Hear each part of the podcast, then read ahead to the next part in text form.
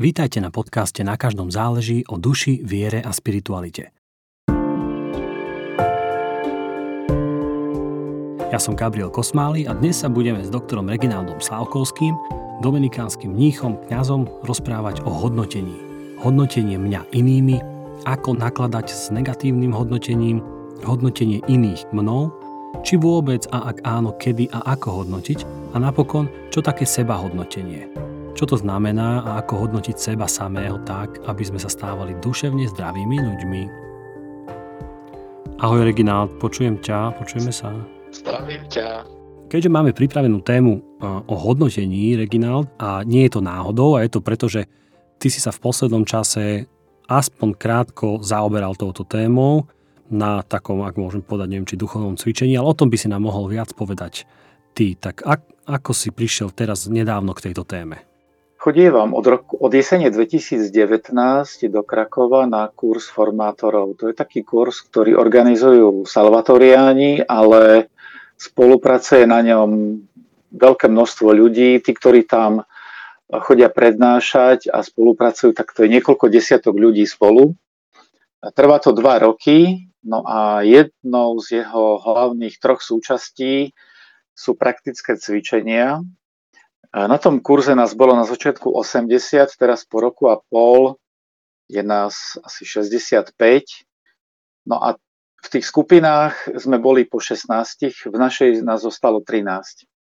No a v tej skupine, vlastne my keď sme, to je dokopy 13 týždňov za 2 roky, tak to je dosť intenzívny čas. A keď tam sme, povedzme od pondelka do piatku, tak vlastne máme 4 krát za ten čas, po obede 3 hodiny od 3. do 6. keď pracujeme v skupinách. A tá práca je také niečo, ak niekto má predstavu alebo zažil, ako je skupinová terapia zhruba, možno trošku voľnejším spôsobom. E, teda začalo to od nejakých techník zoznamovania a potom sú to rôzne spôsoby, ktorými také tie základné fenomény ľudského a duchovného rastu trénujeme nie formou takou, že počujeme prednášky, zapisujeme si a o tom rozmýšľame, ale že sa priamo niečo deje. No a teraz sme mali o duchovnom sprevádzaní prednášky a na tých cvičeniach sme sa venovali hodnoteniu. Od toho, že sme boli požiadaní, aby každý napísal, čo si myslí, ako je vnímaný v tej skupine, a to sme s druhými nekomunikovali. Potom e, každý mal si pripomenúť, a to už aj povedať pred ostatnými, jednu minulú skúsenosť, v ktorej hodnotenie od iného, akási spätná väzba na neho zapôsobila veľmi pozitívne. A potom naopak iné, ktoré ho tak nejak vnútorne skôr, no, nemuselo ho zlomiť, ale ho tak zasiahlo skôr mm-hmm. negatívne. Mm-hmm. No a tým sme si uvedomili, že každý to zažil a to bola taká dobrá príprava, keď sme potom dva dní sa venovali tomu, že najprv sme si to mali premyslieť, čo chceme povedať o iných a potom sme to aj vyslovovali.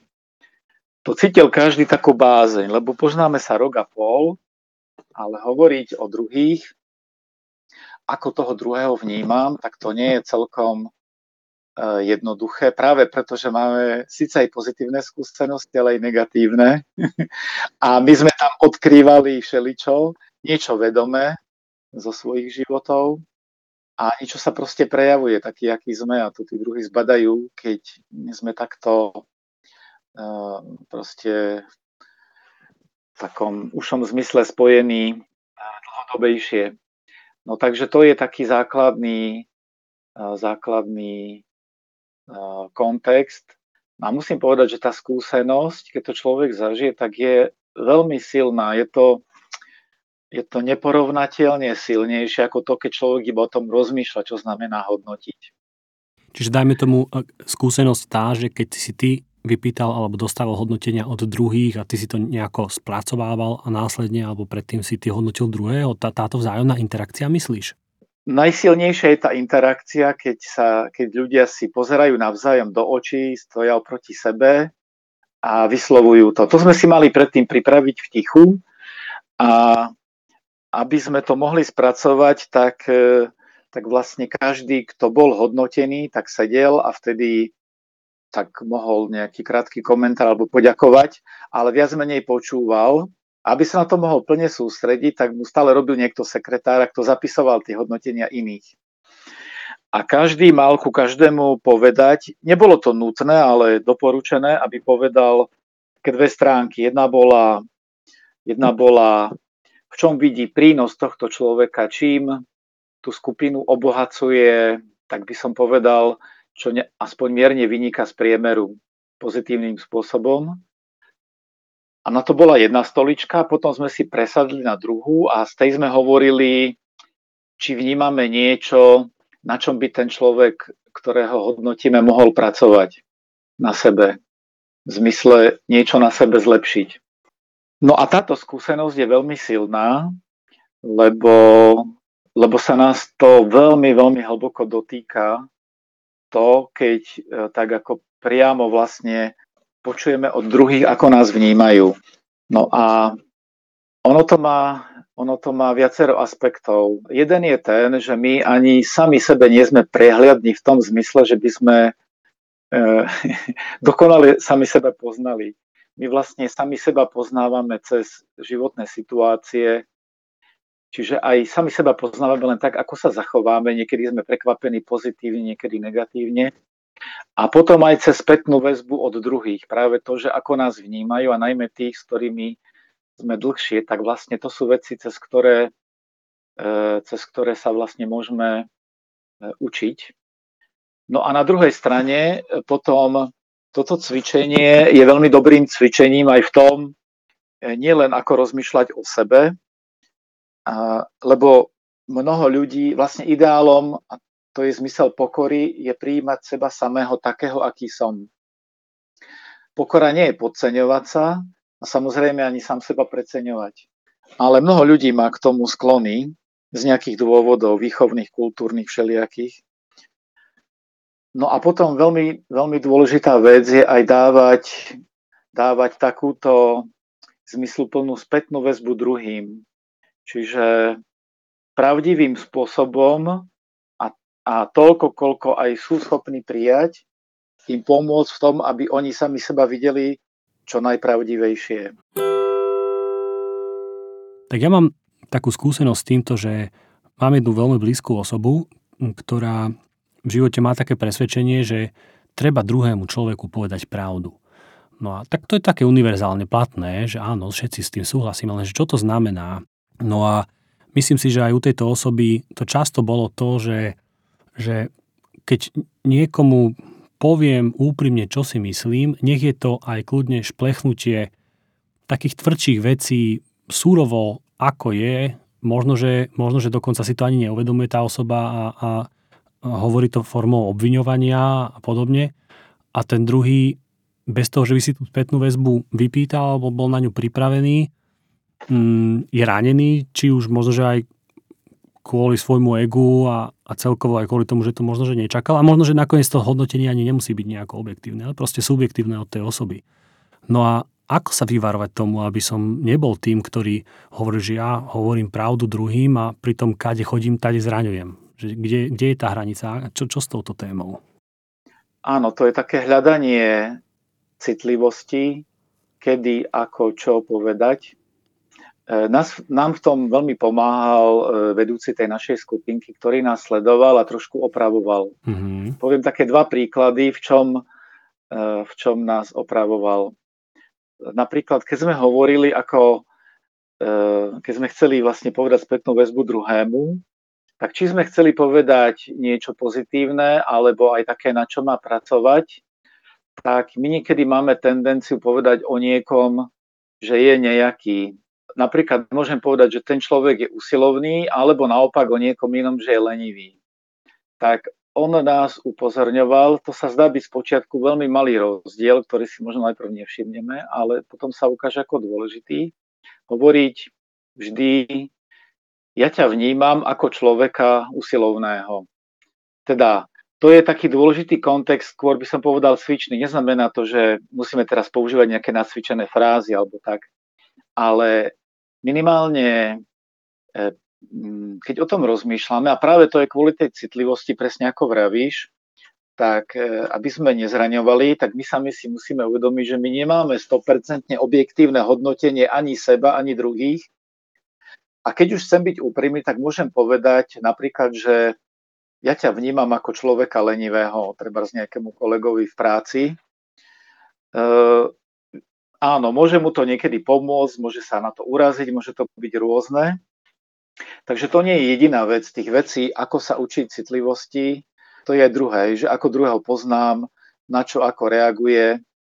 No a jasné, že treba sa vyvarovať takých dvoch extrémov, že by sme sa nechceli nikoho dotknúť a tým pádom vlastne nepovedať nič, tak e, takých ľudí si málo kto váži. Napríklad, keď sú nejakí, ja neviem, literárni kritici alebo hudobní kritici alebo tak, tak sú zaujímaví vtedy, keď majú nejaký názor. E, aj keby niekto do novín písal a nevyjadroval by nič, aby náhodou niekoho neurazil, tak by ho ani potom nikto nečítal. Čiže my máme hľadať spôsob, ako a na druhej strane myslieť si, že všetko, čo ja cítim, tak je hneď pravda a že to mám povedať druhým, tak e, to je tiež taký prehnaný názor.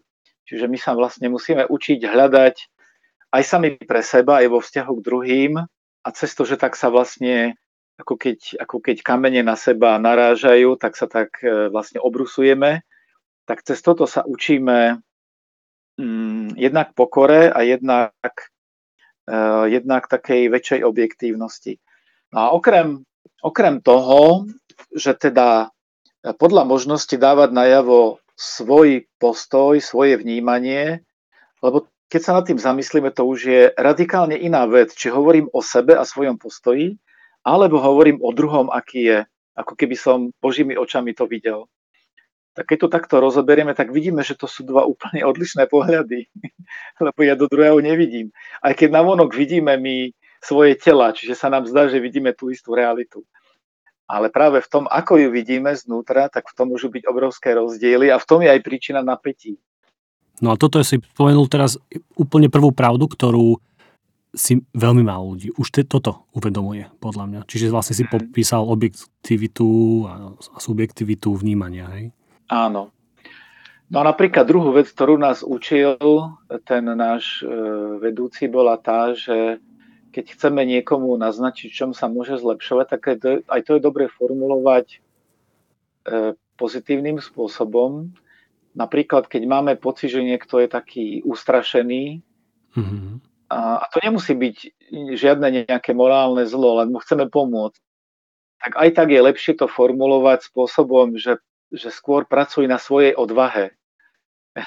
Nie tým, že, mm, že nejako si uvedomuj svoj strach alebo tak. Čiže, no a každá, každá vlastne vec sa dá takto vyjadriť tým, že čo môže posúvať dopredu. Tak to sú len také dve, také dve drobnosti, eh, ktorých je samozrejme ale viacej, ktoré môžu prispieť k tomu hľadaniu E, takéhoto objektívnejšieho prístupu. No a ten tréning je preto dobrý, lebo to je ako keď sa učíme cudzí jazyk a proste keď nejaké slovíčko veľakrát zopakujeme, tak sa nám tak, sa nám tak nejak vrie e, do pamäti a potom ho dokážeme používať e, vlastne už bez nejakého veľkého rozmýšľania. No a ja si myslím, že pri tom hodnotení celkovo, ktoré častokrát vedie k posudzovaniu, my vlastne akékoľvek posudzovanie máme tendenciu riešiť tak, že hľadáme nejakého vinníka, tak, e, tak vlastne sa deje takým spôsobom, že my, že my máme častokrát naučené stereotypy, ktoré neposúvajú k dobrým riešeniam, ale skôr k negatívnym. Máme aj dobré nejaké stereotypy. No a vlastne takéto cvičenie znamená učiť sa porovnávať tie svoje naučené stereotypy, ktoré už robíme tak trochu bezmyšlienkovite, s tými, keď to vnímame v tej väčšej skupine, že čo naozaj pomáha. Ja poviem taký príklad, povedzme, ja som to aj sám zažil, ale môže to byť mm, povedzme pracovné prostredie, kde aj treba riešiť nejaké veci, ktoré, na, ktorých, na ktorých tým ľuďom záleží a sú do toho nejako tlačení, lebo od toho potom závisí ich odmena a starosť o rodinu a tak ďalej. Čiže tam sú tie tlaky také oveľa väčšie. Tu chcem hneď rovno povedať, že v tej našej skupine to nebolo, lebo tam sa stretávame ľudia, ktorí nemusia niečo riešiť. Čiže preto to bolo také oveľa ľahšie a slobodnejšie. No a tak predstavme si, že riešime nejakú situáciu e, v práci a e, ja mám pocit, že niečo nefunguje, tak teraz si môžem vymyslieť, že e, mali sme splniť termíny ja neviem, na vysokej škole to býva, že ukončiť nejaký grant, kde bolo treba nejaké publikácie a všeličo iné. A teraz niečo nám chýba, no a kto je za to vinný? No a to si môžeme predstaviť hociakú situáciu, lebo taká sa môže udiať samozrejme v rodine, v škole, môže sa udiať e, teda v cirkevnom spoločenstve, kvôli niečomu, že ako chcú organizovať sviatky alebo riešia spory o to, že ako interpretovať teraz nejaké nariadenia a obmedzenia. Mm-hmm, mm-hmm. tak všeli to za tým môže byť. No a tie naše zaužívané e, stereotypy, to sú vlastne myšlienkové postupy, ktoré vlastne vyzerajú tak, že ja iba si uvedomím, že tá situácia, kde sme niečo riešili, keď sa niečo stalo, takže nemáme rovnaké názory, mm-hmm. ja mám nejaký a vlastne iba pocítim hnev a moje myšlienky mi hneď ponúknú, bez toho, aby som ja sa v tom nejako veľmi angažoval, čiže to prichádza automaticky. Tie myšlienky my negenerujeme v zmysle, ako keď píšeme list, oni vlastne prichádzajú e, sami, my ich v podstate dostávame. No a ten stereotyp znamená, že to, ako som naučený rozmýšľať, tak tak proste tie moje myšlienky nájdu niekoho, kto to zavinil. A ja mám vlastne, ja potom ten svoj hnev na to, že je tu nejaká nespravodlivosť, niečo sa neudialo dobre, tak mám tendenciu vnímať niekoho konkrétneho, že on je e, tým vyníkom. No a môžem to prejaviť buď tak, že otvorene ho teraz pred všetkými kritizujem, môžem dokonca na neho kričať, ale sú aj iné stratégie, môžem to, e, môžem napríklad, keď je to treba z môj šéf, alebo nejak, niekto iný, blízky, treba z domácnosti to býva, tak e, hrať sa na tichú domácnosť, byť urazený, byť obeťou.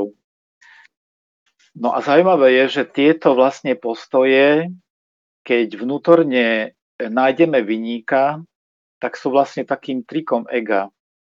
Lebo je v nás nejaká časť, e, ktorá, ktorá proste e, má bližšie k takej tej sebastrednosti, ktorú ja teda nazývam ego, aj spolu s mnohými inými.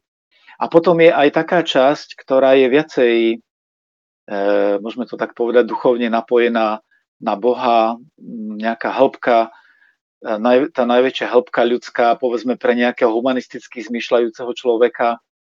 No ale teda to také povrchné, čo, má, čo väčšinou je silnejšie, tak proste má tendenciu nájsť toho vyníka. No a toto ego vlastne nepraje nikomu nič dobré, ani mne samému.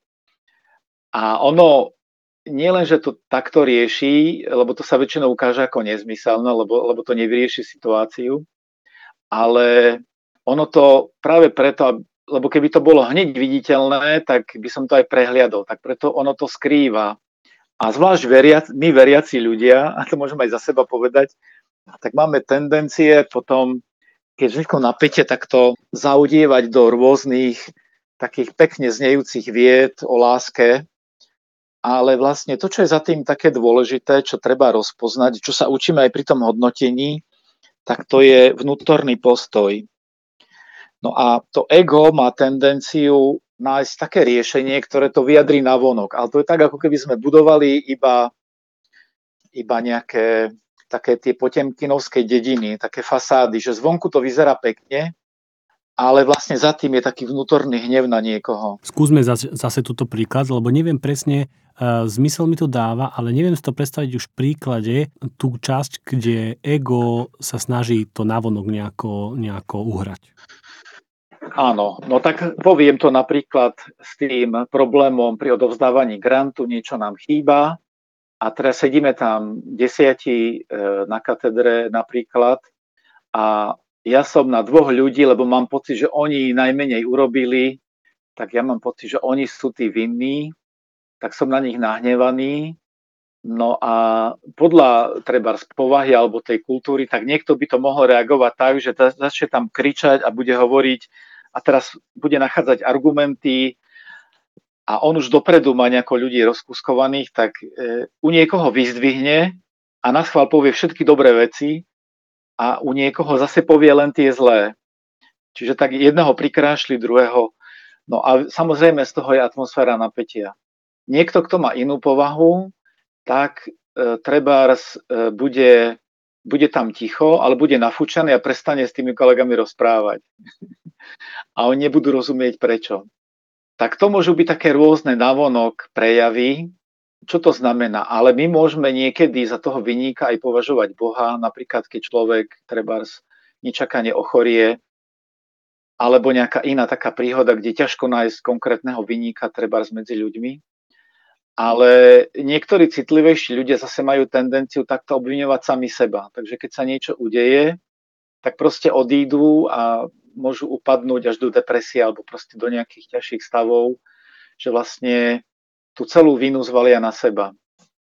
No a s tou vinou som chcel vlastne povedať to, že ja som si pri tom hodnotení uvedomil, že tak ako my máme hľadať objektivitu, tak aj tu by sme sa mali učiť akoby vidieť za tie stereotypy, ktoré nám ponúka ego, ktoré teda hľadá vyníka, lebo to je vlastne také, to je také skratkovité, skratkovitý prístup a ten skutočný prístup je taký, ktorý nehľadá vyníka, iba sa snaží vidieť situáciu takú, aká je a rozmýšľať, čo ja v tej situácii môžem urobiť.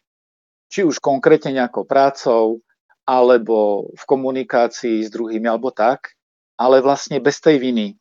No a paradoxom je, že niekedy sa to nedá oddeliť, lebo ja môžem úplne rovnako zareagovať a najmä keď to vidíme z krátkodobého hľadiska. Keď vidíme jednu situáciu a že 5 minút sedia dvaja kolegovia ticho, tak niekto si my, môže myslieť, že ten jeden je nafúčaný a nechce rozprávať. Ale to vôbec tak nemusí byť. Čiže ten vnútorný postoj je oveľa dôležitejší a my by sme tento mali čistiť a ten nám potom aj viacej povie práve to, že keď my nehľadáme vyníka, tak potom s takými čistejšími očami vidíme druhých. A či už to ide o nejakú bežnú spätnú väzbu, o fungovaní v domácnosti alebo priateľské stretnutie, tak samozrejme naj, najťažšie to je v tých napätých situáciách a tam takto, čo najobjektívnejšie vstupovať, tak to je vlastne bez toho, aby sme hľadali e, nejakého vyníka, v zmysle, že on to má celé niesť ako nejaký obetný baránok. Ale neznamená to, že by sme si mali zakrývať oči napríklad pred tým, lebo niekedy treba riešiť nejakú vec, kde je aj jasné, napríklad, že čo sa udialo, alebo kto urobil chybu, tak to neznamená, že nepomenovať to, ale ten vnútorný postoj je vlastne oslobodiť sa od toho, lebo aj lebo v tom duchovnom zmysle to podľa mňa znamená to, že dokonca aj keď ja vidím, že napríklad niekto slúbil napísať knihu v rámci grantu a nenapísal nič a iní napísali, tak e, jednoducho vnútorne to beriem tak, že nie som na toho človeka nazlostený, nepovažujem ho za zlého, no ale v tejto konkrétnej situácii z toho treba vyvodiť nejaké dôsledky, tak v pokoji.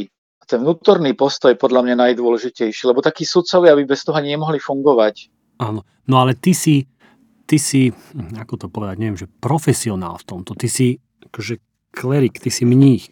Čiže ľudia by si aj pomysleli, že no tak on to bude vedieť, veď celý život nad tým rozmýšľa. No a ako si ľudia, a ako k tomu dojsť, že, že nebudem obviňovať, alebo že nejako si to pomenujem a, a takto, ako to popisuješ, že nejako s chladnou hlavou, bez obviňovania idem spracovávať tú situáciu, ktorú práve riešim. No jedna z vecí, ja také krátke riešenie nemám, ale jedna z vecí, ktorú si uvedomujem, je to, že určite by mnohým pomohli, pomohli e, takéto nejaké kurzy, ktoré nemusia byť dvojročné, nemusí tam byť všetko, ale je to vlastne taký praktický tréning. Dokonca aj v škole by možno, že niečo také mohlo byť. To, sa, to asi najmä tí, ktorí sa tomu rozumejú, psychológovia a tak, tak by vedeli, že v ktorej dobe čo nejako môže pomôcť. Mm-hmm. Lebo si uvedomujem, že o tom sa môže popísať strašné kvantum kníh a nemusí to vôbec nikomu pomôcť. Napríklad pre niektoré profesie, povedzme, keď psychológ chce mať aj svoju klinickú činnosť, no tak musí prejsť aj výcvikom. No a myslím si, že, že nejakým typom napríklad komunikačného výcviku, kde patrí aj toto hodnotenie, tak, tak by mali prejsť aspoň krátkým ľudia, ktorí majú povedzme nejaké zodpovedné funkcie, ja neviem, v štátnych inštitúciách, ale aj v cirkvi by to tak malo byť. No a ja by som si dovolil trochu zodpovedať moju otázku. Lebo mám taký pretlak, keď o tomto všetkom hovoríš. Poprvé veľmi ma fascinuje, ako sme od, od hodnotenia prešli cez k hodnotenia k obviňovaniu a potom k nejakému vlastne už ako keby vytváraniu tých obetných baránkov a, a úloho, úlohy ega v tomto celom. A ja teraz nechcem byť, hm, snažiť sa to posúvať do nejakej príliš teoreticko-hlbokej alebo filozofickej roviny, ale je veľmi zaujímavé. Mnohí ľudia, ktorí hovoria, že sa stotožnili s teóriou obetného baránka, ako ju aj predstavuje tento René Girard, že, že, že tento mechanizmus rozmýšľania a chovania je prítomný na, aj na mikroúrovni skoro v každodenných našich chovaniach a že každá jedna väčšia alebo aj menšia skupina Mm, ľudí je vytvorená ako keby tak, že, že vo svojej DNA má to, dajme tomu, že voči čomu sa vyčlenuje, alebo je zomknutá, alebo funguje na základe práve toho, čo ako keby pomenovala ako zlé, alebo ako, ako opak seba, alebo, alebo dokonca už práve tým, že, že nejakého obetného baránka si už ako keby vytvorila nejako zo seba ako keby vypudila. No a ja a toto, tento aj Girard hovorí, ak správne tomu rozumiem, že je prítomné v takých, na tej mikroúrovni už v takých jednoduchých veciach, ako na, dajme tomu, a to všetci budú podľa mňa rozumieť a vedia, vedia sa s tým stotožniť, že keď sa mi niečo nepodarí, príklad vykladám e, z skrinky poháre a vypadne mi jeden a rozbije sa a ja to pozorujem v sebe, že prvú, akože prvú sekundu alebo skôr v mojej hlave mi preblesne a obvinenie mojej manželky, Ingridka, pozdravujem ťa, že, že kde ten pohár dala, že, že to je jej chyba v konečnom dôsledku, lebo ona vykladala umývačku riadu ona to dala na blbé miesto podľa mňa. A potom hneď na sekundu na to si pomyslím, že ja, že čo to ten môj, môj mozog so mnou robí, že automaticky premiesňuje vinu Jednak, že ju vytvára, že potrebuje niekoho niečo obviniť a druhá vec, že ju na niekoho potrebuje hodiť, kto sa vlastne stáva tým obetným baránkom. A že vlastne toto, keď raz si uvedomíme a, a uvidíme, že už to je nemožné odvidieť a že vlastne už to uvedomovanie si tohto a, a rozmýšľanie nad tým a, a nejaké dôsledné myšlienky z toho všetkého môžu byť podľa mňa takým určitým začiatkom riešenia toho, tohto, to, toho, že ako to nerobiť a ako neobviňovať druhých, možno, že aj tam fakt nemusíme, už len tým, že si to uvedomujeme, tento mechanizmus a že ho pozorujeme v sebe. Áno, súhlasím s tebou. Aj ten príklad e, bol dobrý, naozaj ukazuje e, ten taký automatizmus toho, ako to v nás funguje, ako hľadanie takých zjednodušujúcich prístupov, E, no a tá sebestrednosť je práve v tom, že keď sa udeje niečo negatívne, tak ja, to, ja z toho chcem seba nejako vymaniť a teda to hodiť na niekoho iného. Je to typický mechanizmus. No a ten obetný baránok je jedna taká, jeden taký prejav, ktorý ten René Girard popísal. A ja teraz čítam aj z iných dôvodov e, knihu od Morgana Scotta Peka o vytváraní komunít. A on vlastne e, ukazuje to, že akákoľvek skupina ľudí, na to, s čím najviac zápasí, tak to je inakosť. No a keby sme to povedali ešte inou rečou, tak tá inakosť, príjmanie inakosti, tak to vlastne znamená, že každý je v tej skupine sebestredný. Čiže tá nultá úroveň, ktorá on, ktorú on volá pseudokomunita, tak je to, že každý vlastne ukazuje také akoby také dobré ego, hej, že ja som v tej skupine tu dobrý, ja všetko zvládam a no a súčasne je tam aj na začiatku snaha vlastne aj s druhými nejako dobre vychádzať. A je to také ukazovanie len tých fasád, že my sa takto skutočne nepoznáme. No ale stačí malý tlak, že treba niečo riešiť, alebo keď tá komunita je dlhšie, tak vlastne začínajú, začína vychádzať na vonok to, že my máme tendenciu vlastne vždycky si nasadiť také masky, byť trochu lepší. To je to, čo ego robí, tie jeho triky. že, a, a doprevádza to aj takými slovami vznešenými a tak. Ale my väčšinou v skutočnosti sme trochu za tým obrazom, ktorý sa snažíme vytvoriť o sebe. Aj, aj o mne to platí samozrejme. no a preto potom E, keď tá skupina je dlhšie, alebo keď naozaj začne na niečom pracovať, tak vlastne on druhú fázu volá chaos a to je to, keď začne na seba tá inakosť narážať. No a tam on aj popisuje, keď popisuje rôzne scény, tak má práve aj také, že jedna, jedna z možností, ako sa ten chaos prejavuje, je práve to, že keď je niečo, čo, čo viacerým e, nesedí, tak proste nájdú jedného alebo dvoch, ktorí majú iný názor a na nich to zhodia to je potom ten obetný baránok. Ale môže to mať aj rôzne iné podoby, toto narážanie. A vlastne v tom narážaní je vždycky to, že, že ja by som vlastne chcel druhých podľa svojho obrazu. Najmä vo veciach, na ktorých mi záleží, preto môže byť mnoho vecí, na ktorých mi nezáleží, tam sa to neprejavuje, preto keď mám priateľa, s ktorým sa bavím o športe alebo o hudbe a bavíme sa len o tom, a máme podobné názory, tak tam sa nemusíme v takých veciach stretnúť a na seba naraziť. Ale napríklad každý pracovný kolektív, každá domácnosť, teda ľudia, ktorí, kde naozaj musia ukázať také oveľa širšie spektrum toho, čím sú, tak tam sa to vždycky nakoniec prejaví. No a on potom hovorí, že musí prísť fáza prázdnoty, keď ľudia, ak chcú postupovať ďalej, tak proste musia sa týchto tendencií vzdať a to je vždycky bolestné. Dokonca on to prirovnáva k piatim fázam zomierania, ktorá popísala Elizabeth Kübler-Rossová, ako vlastne zomieranie ega. Čiže vždy, keď sa meníme k lepšiemu, tak vlastne v nás niečo zomiera. Najmä pri takých väčších zmenách. Tak to ma tiež tak silne oslovilo v tomto zmysle. No a aj to, ako pristupujeme k tým druhým, ja som si uvedomil, že to, čo nás učil ten školiteľ alebo ten vedúci skupiny tam v Krakove, a ako vyjadrovať na vonok, povedzme, hodnotenie druhým, tak vlastne, že ja by som to mal robiť už v sebe.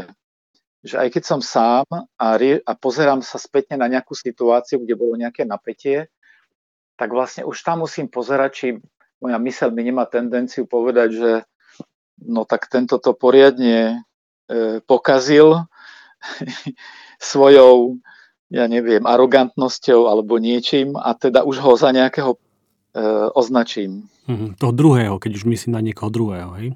Áno, áno, mm-hmm, áno. Mm-hmm.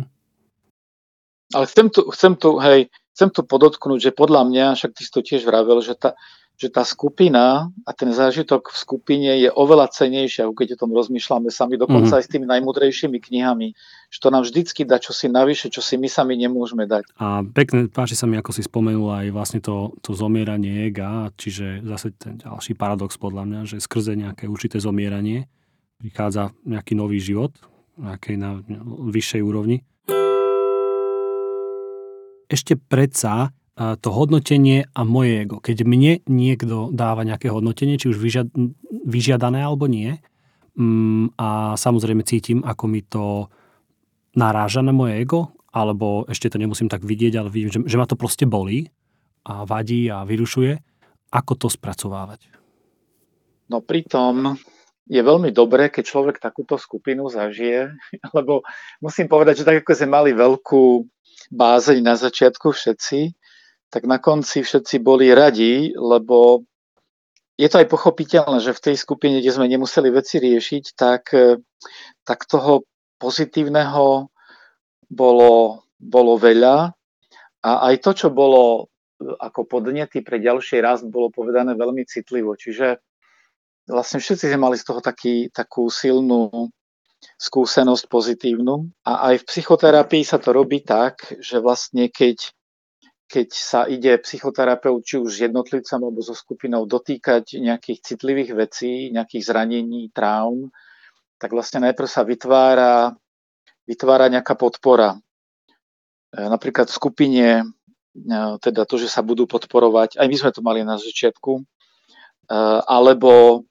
mu dá pripomenúť si, že kto je jeho oporou alebo čo.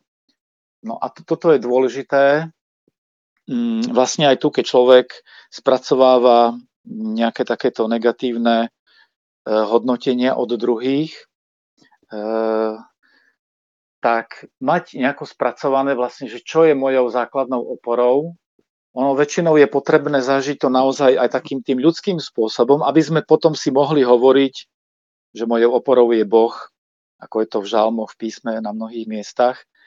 Lebo keď človek nemá tú ľudskú skúsenosť, tak mu to znie prázdne. To je podobne ako keď ľuďom, ktorých otec bol alkoholík, znie prázdne e, nebeský otec, oče náš, modlitba mm-hmm. a mhm. sa to nikdy nevedia modliť. Jednoducho my to bez toho nevieme. My musíme mať za tým tú skúsenosť toho, čo sme so svojím telom reálne zažili, nielen čo si my myslíme, že pekne znie. Takže niečo také potrebujeme. A preto naozaj človek, ktorý má tých, ktorý si, ktorý si tých traum, zážitkov nesie veľa, tak vlastne potrebuje to zažiť či už v individuálnej alebo skupinovej terapii a dlhodobo, že je niekým e, prijímaný pozitívne, lebo tak si vlastne e, dokáže tento postoj nájsť aj sám k sebe No a keď toto máme, tak potom e, sa vlastne môžeme takýmto spôsobom pýtať aj sami seba, že, že či naozaj som urobil nejakú chybu alebo nie. Môžeme zvažovať. Niekedy sa nám môže zdať, že, že sme neurobili žiadnu chybu a niekedy môžeme, povedzme, len niekto od nás niečo chce, čo sa nám nezdá nejaké komplikované, tak to môžeme urobiť.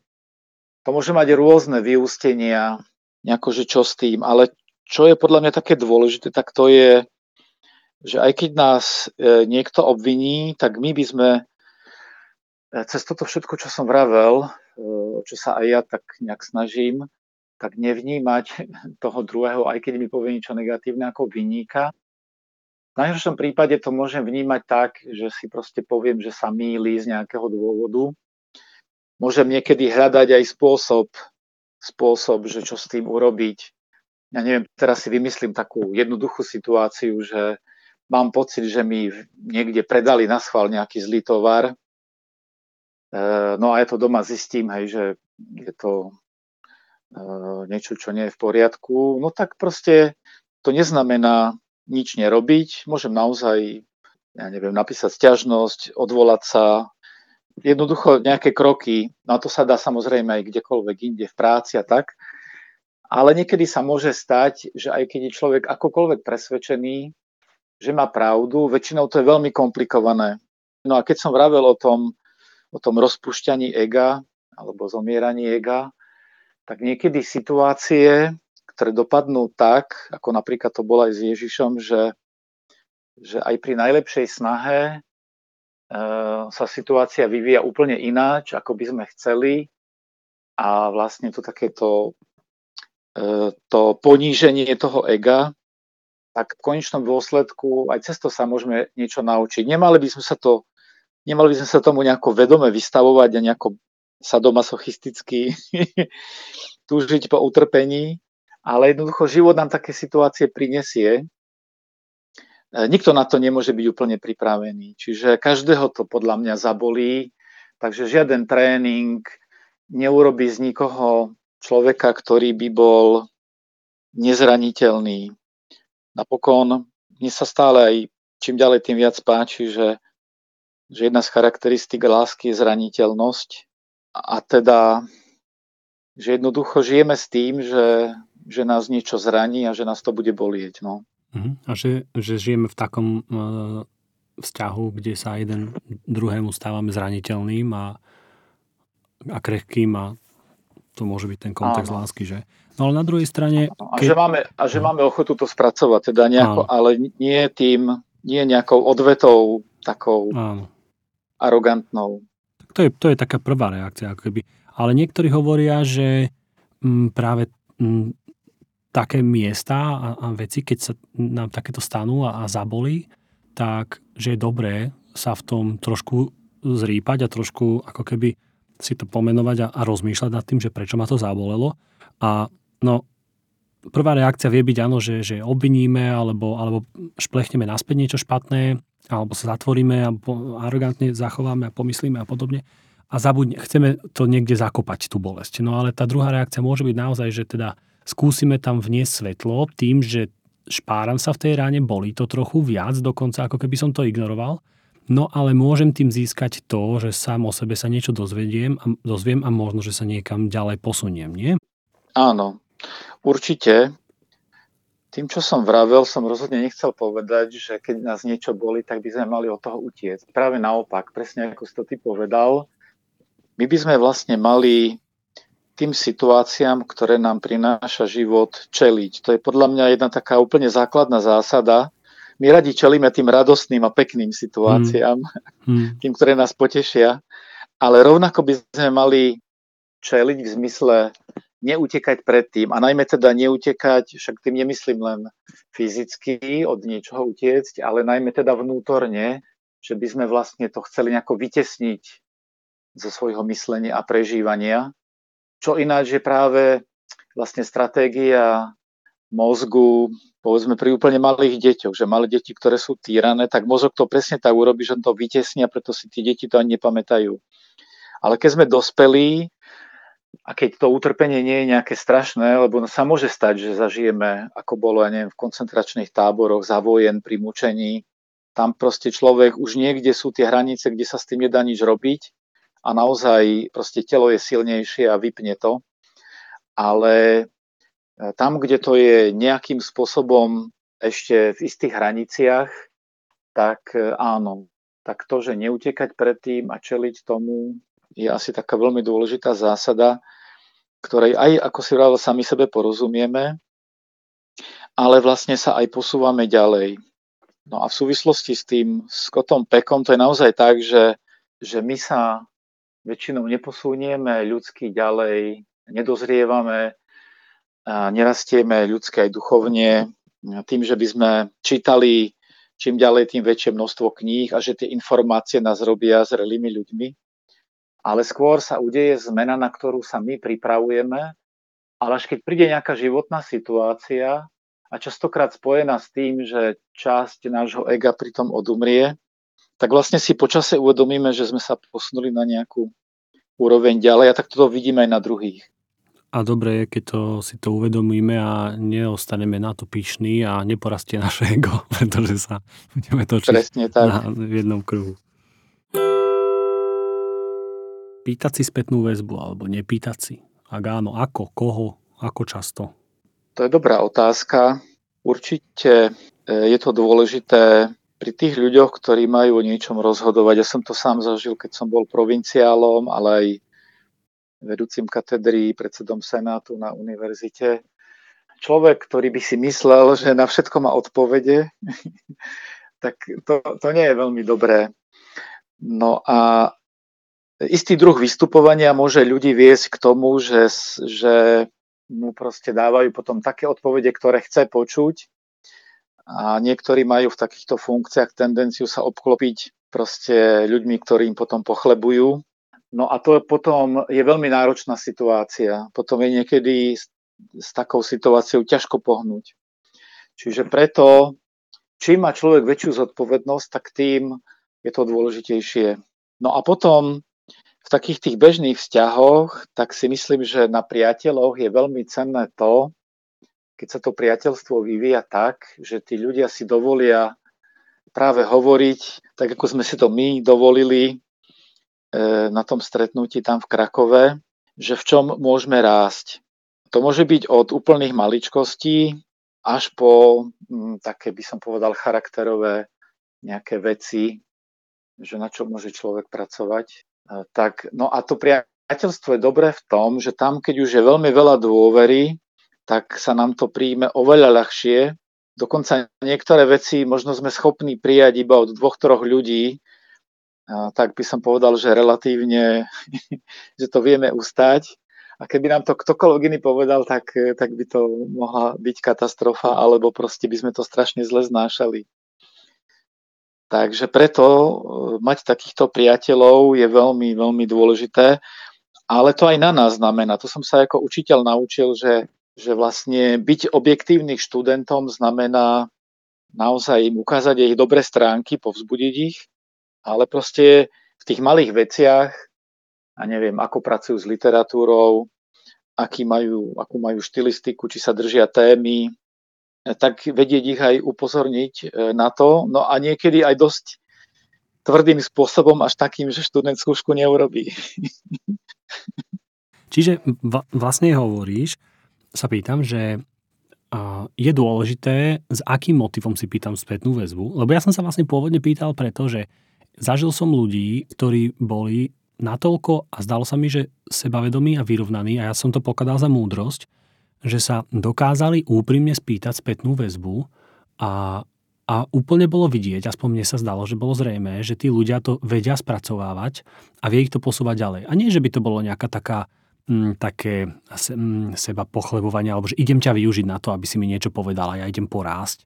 Ale proste ako, ako, ako, ako určitá múdrosť človeka. A, a, a potom tá, tá druhá motivácia môže byť tá, ako si ty spomenul, že keď si ľudia, ľudia ľúbia okolo seba pri svojej autorite nahromadiť tých pochlebovačov, to, to je sila. No a to je, to je absolútne kontraproduktívne presne v opačnom zmysle a človek rastie opačným spôsobom. Tam, vidíš, tak to istou spätnou väzbou môže rásť a môže sa umenšovať. To je, to je múdre.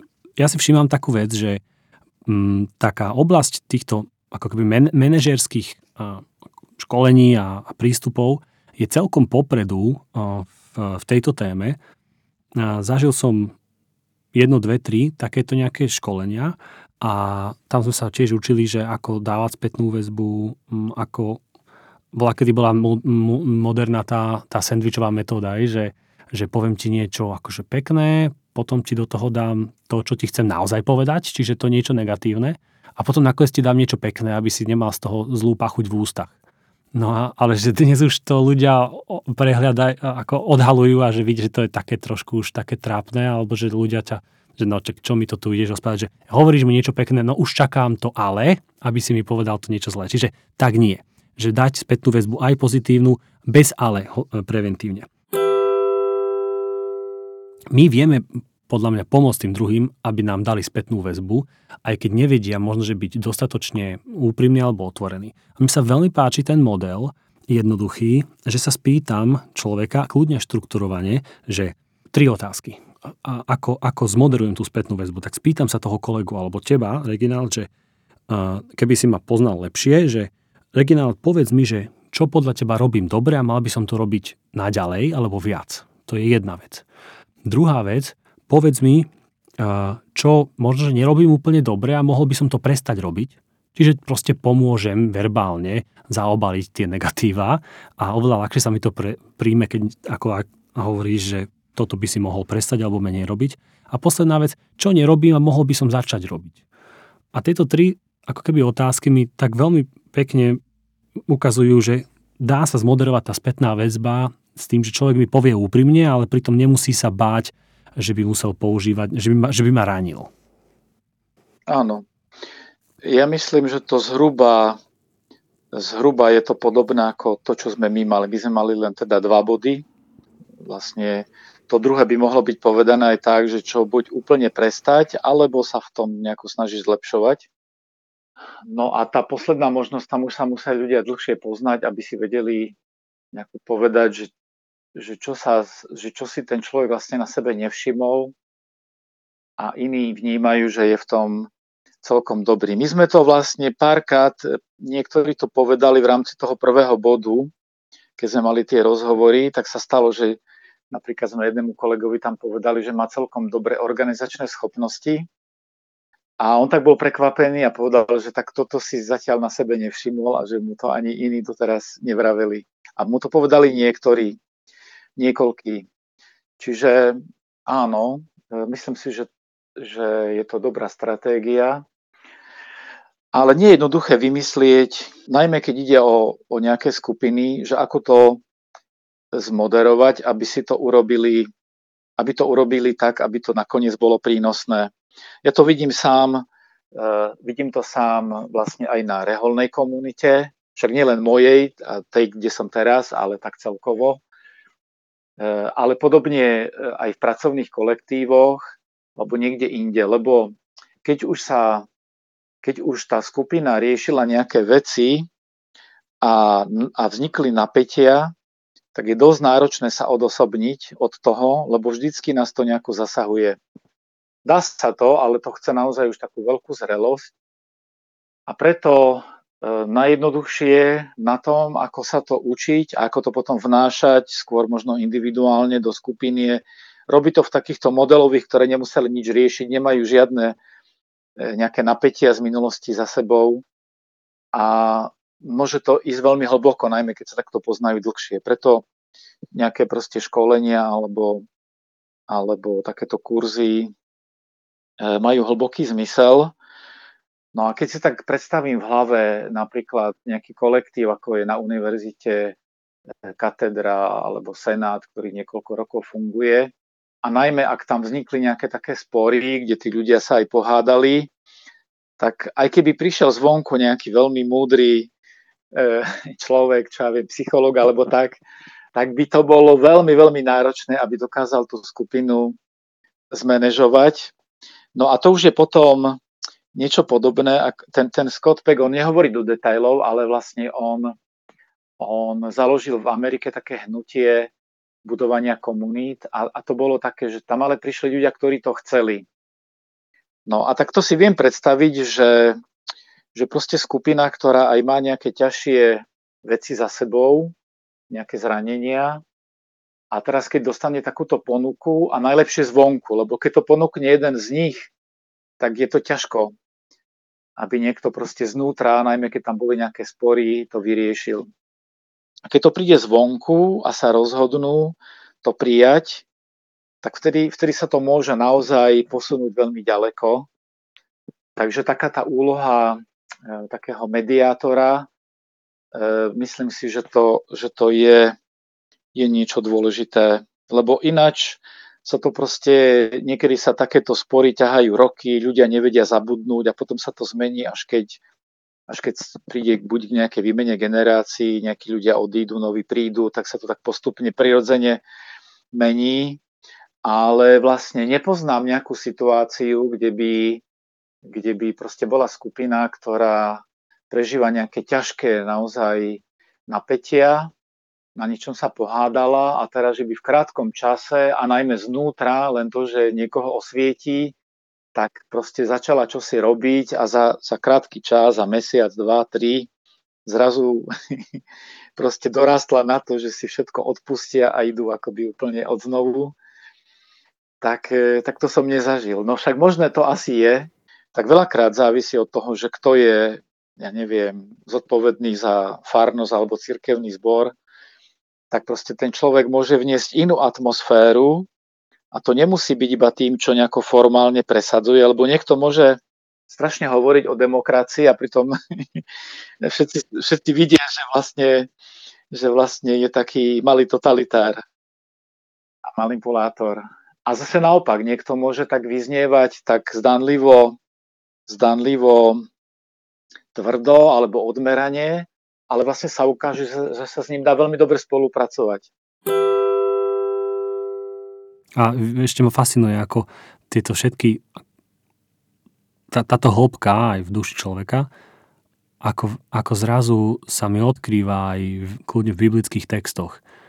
Ako, ako metatext, ako niečo za, ako niečo pod, ale že zrazu vidieť v mnohých či príbehoch alebo chovaniach a proste textoch, že, že toto tam je prítomné a, a vôbec to nemuselo byť videné a, a na prvý pohľad to to má, má trochu inú akoby úroveň. Čiže to je ešte pre mňa tiež fascinujúce, že koľko hĺbky v tom je.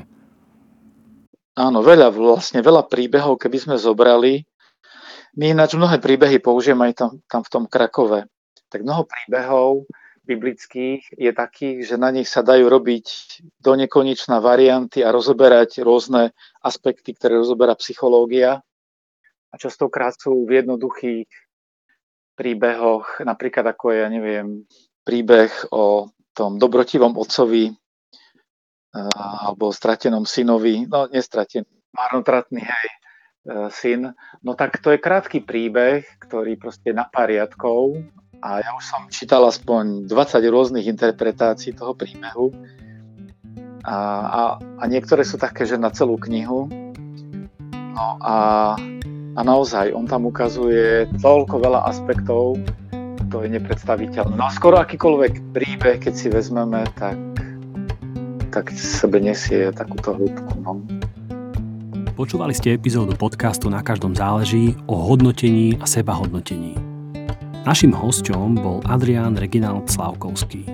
Vaše nápady, otázky a pripomienky nám môžete posielať na e-mail gabriel.jpk.sk Budeme vám veľmi vďační, ak nás podporíte. Môžete tak urobiť na www.jpk.sk lomeno chcem podporiť.